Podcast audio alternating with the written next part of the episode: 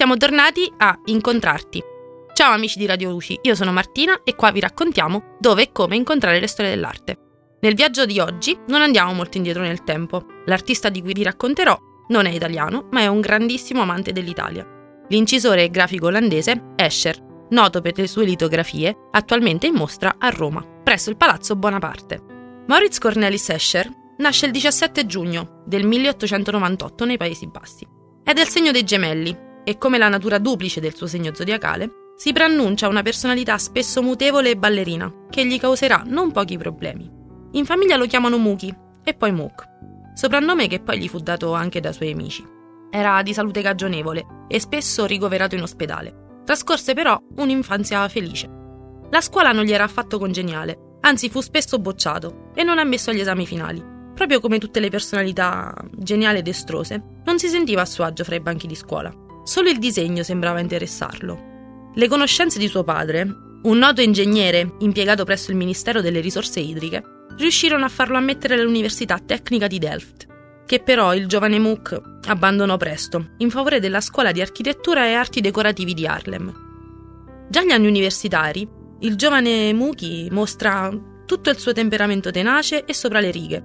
Sotto la guida del famoso De Meschita, forma il suo talento nel disegno, affinando le sue doti nella xilografia, una particolare tecnica di incisione in rilievo, in cui le parti non costituenti il disegno vengono asportate su una tavoletta di legno, detta matrice, che viene poi inchiodata e utilizzata per la realizzazione di più esemplari dello stesso soggetto, attraverso la stampa a torchio. Seppure Escher mostrasse grande maestria nelle tecniche grafiche, il suo mentore non esitava a mortificare e sminuire l'operato del giovane artista. È molto noto fra i critici un bizzarro episodio avvenuto nello studio del professore, pare che Escher avesse regalato una sua opera al docente. Si tratta della xilografia Cielo e Terra 1, dove, grazie a un gioco di luce e oscurità, l'autore trasforma un banco di pesci in acqua in uno stormo di anatre in cielo. Alla vista dell'opera nello studio del De Meschita, sembra che un amico del professore abbia considerato quell'immagine come la sua migliore opera mai prodotta. Questo episodio inorgoglì così tanto il professore che lo citò spesso per tessere le lodi di Escher. La storia d'amore tra Escher e l'Italia comincia nel 1922, quando la visita per la prima volta con i suoi amici. Ne resta così affascinato da tornarvi l'autunno seguente, affrontando un viaggio abbastanza bizzarro. Sale sulla nave Cargo fino a Genova, dalla quale poi si sposta a Siena e qui comincia a realizzare i suoi primi paesaggi fortemente influenzato dalla natura toscana. Il suo carattere inquieto e irrequieto lo spingono ancora più a sud, dove si stabilisce nella costiera malfitana. Il soggiorno amalfitano si configura come il periodo più fertile della vita di Escher, non solo dal punto di vista artistico. Galeotta fu la costiera, infatti. Qui incontra il suo grande amore, l'amore di tutta la sua vita. È la fine di marzo del 23 e nell'Hotel Toro di Ravello, Moritz incontra Giulia Umker, detta Ietta, figlia di un facoltosissimo banchiere svizzero in fuga dalla Russia in tumulto per la rivolta del 17. Ietta è versata nelle arti della pittura e del disegno e, come è facile pensare, tra i due scattò subito la scintilla. Non è passato neanche un anno e Muki e Ietta si sposano a Viareggio. La coppia avrà subito tre figli e tutta la famiglia si stabilisce a Roma per un lungo periodo, in un'elegante casa del Gianicolo. Qui Escher stabilì anche il suo studio, dedicandosi anima e corpo all'arte nei mesi più freddi e viaggiando in lungo e largo per il bel paese nei mesi estivi. Dei viaggi di Escher abbiamo un resoconto dettagliato nelle sue memorie. Sono viaggi avventurosi e spesso rocamboleschi, in Calabria, l'artista e il suo allegro gruppo di amici si ubriacano e improvvisano un concertino alla stazione del treno. Tanto è coinvolgente che anche il macchinista lascia la sua postazione per ballare con gli altri passeggeri sulla banchina. Lo stesso Escher riporta così: Ci invitarono a bere vino e noi bevemmo molto, troppo, il che non poté che migliorare le nostre relazioni. In Abruzzo, il suo atteggiamento, alle volte solitario, e la sua espressione arcigna gli fecero guadagnare la fama dell'attentatore e la mattina del 13 aprile 1928 fu svegliato di soprassalto dai carabinieri, che lo traducevano in caserma con l'accusa di aver cospirato al fallito attentato al re, Vittorio Emanuele III. L'assurda accusa veniva da un'anziana donna del paese, che spaventata dalla sua espressione e sorpresa dalla sua mancata presenza alla processione del Corpus Domini, si era recata dai carabinieri. La sua arte è troppo avveniristica per l'epoca e non gli permette un introito dignitoso. La permanenza in Italia della famiglia Escher è permessa soltanto dagli aiuti economici delle famiglie della coppia. La fine del soggiorno italiano di Escher arriva quando a uno dei figli viene diagnosticata una forma di tubercolosi e il maggiore dei suoi rientra in casa con un uniforme da piccolo balilla. La vista dell'uniforme fascista su un bambino e la preoccupazione per la salute dell'altro spingono Escher a lasciare l'Italia e recarsi in Svizzera per curare il piccolo e allontanarsi da una guerra sempre più imminente, riavvicinandosi dunque alla famiglia. La Svizzera però è una prigione dorata per Moritz, che non sopporta il grigiore dei paesaggi montani innevati. Decide così di tornare sul mare e concorda il suo viaggio in Spagna con la compagnia adriatica. Paga il viaggio per sé e sua moglie con 48 stampe delle sue opere. Il mare era terapeutico per l'anima e l'estro di Escher, che si spinse fino in Tunisia, noncurante dell'ombra bellica sempre più pressante. A Tunisi fu arrestato, di nuovo, per spionaggio, confuso da un poliziotto non troppo sveglio per una spia che riportava il carteggio delle mura difensive della città.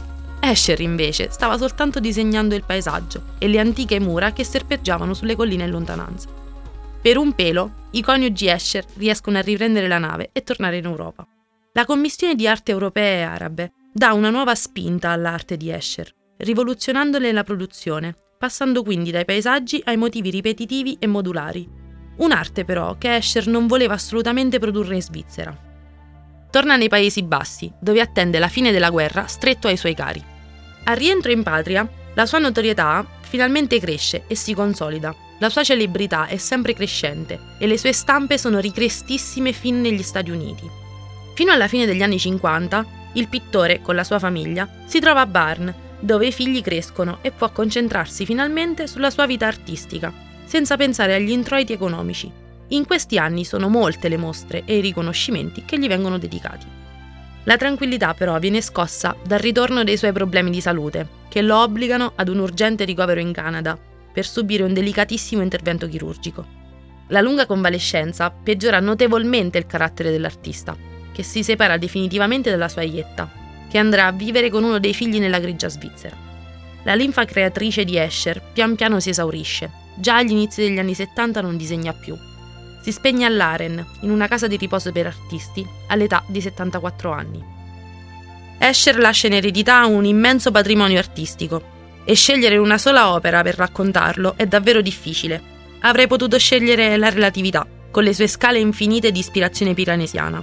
Escher, infatti, per la realizzazione della serie Mondi Impossibili, trae ispirazione dalle incisioni dell'architetto italiano Giambattista Piranesi, che nei primi anni del Settecento realizza una serie di tavole e studi grafici dal titolo Le 16 tavoli delle carceri.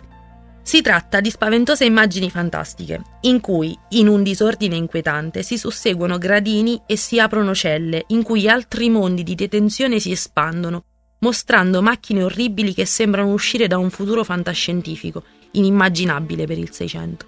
Relatività presenta sette scale dal diverso orientamento, che corrono per anonimi spazi aperti, apparentemente diversi ma collegati gli uni agli altri. L'opera nasce da un'ispirazione quasi macabra, ma è tranquillamente riapplicabile alle maglie della sociologia per l'alienazione dei popoli con le prime fabbriche. Prestate grande attenzione se partecipate alla mostra di Roma. Nelle scale vediamo tanti piccoli omini, dei manichini in effetti, che svolgono meccanicamente azioni quotidiane. Tante figure senza volto o personalità che possono accostarsi alle opere surrealiste di René Magritte.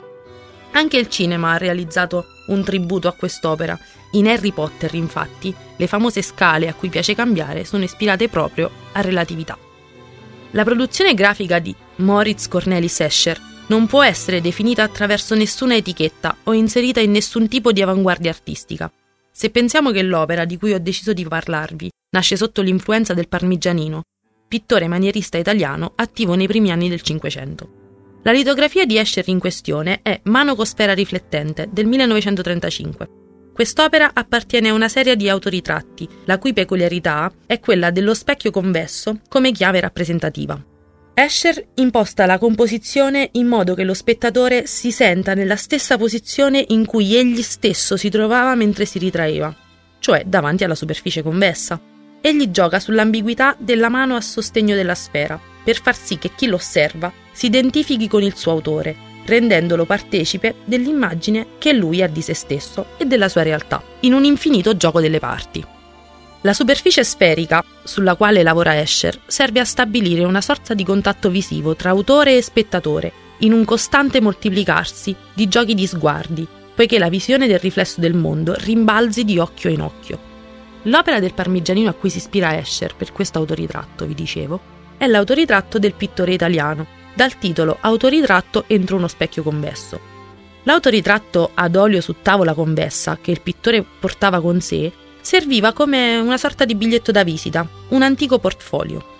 Un'altra notabile fonte di ispirazione per la nostra litografia è un particolare del dipinto fiammingo di Van Eyck, che nel 400 dipinge i coniugi Arnolfini nella loro casa.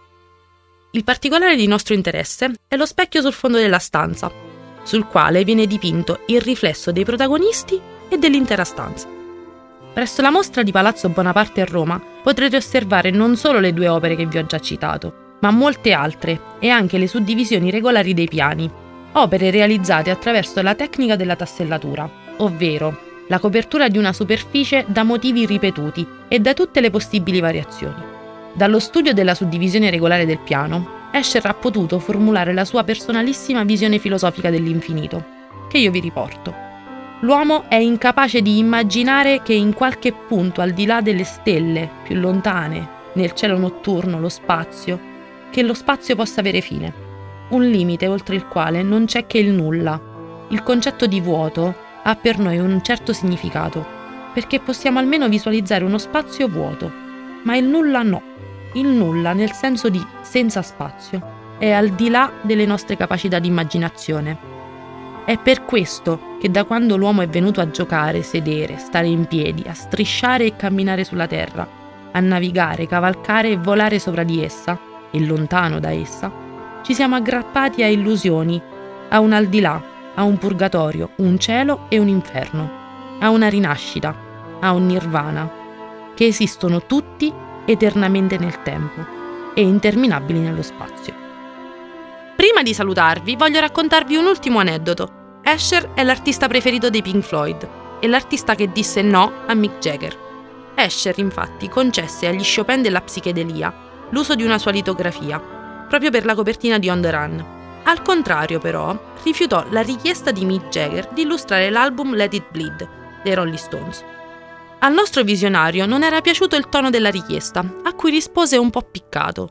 Io per lei non sono caro Moritz, ma sono il signor Moritz Cornelis Escher. Siamo tornati su Radio UCI con Supermodel, i Maneskin.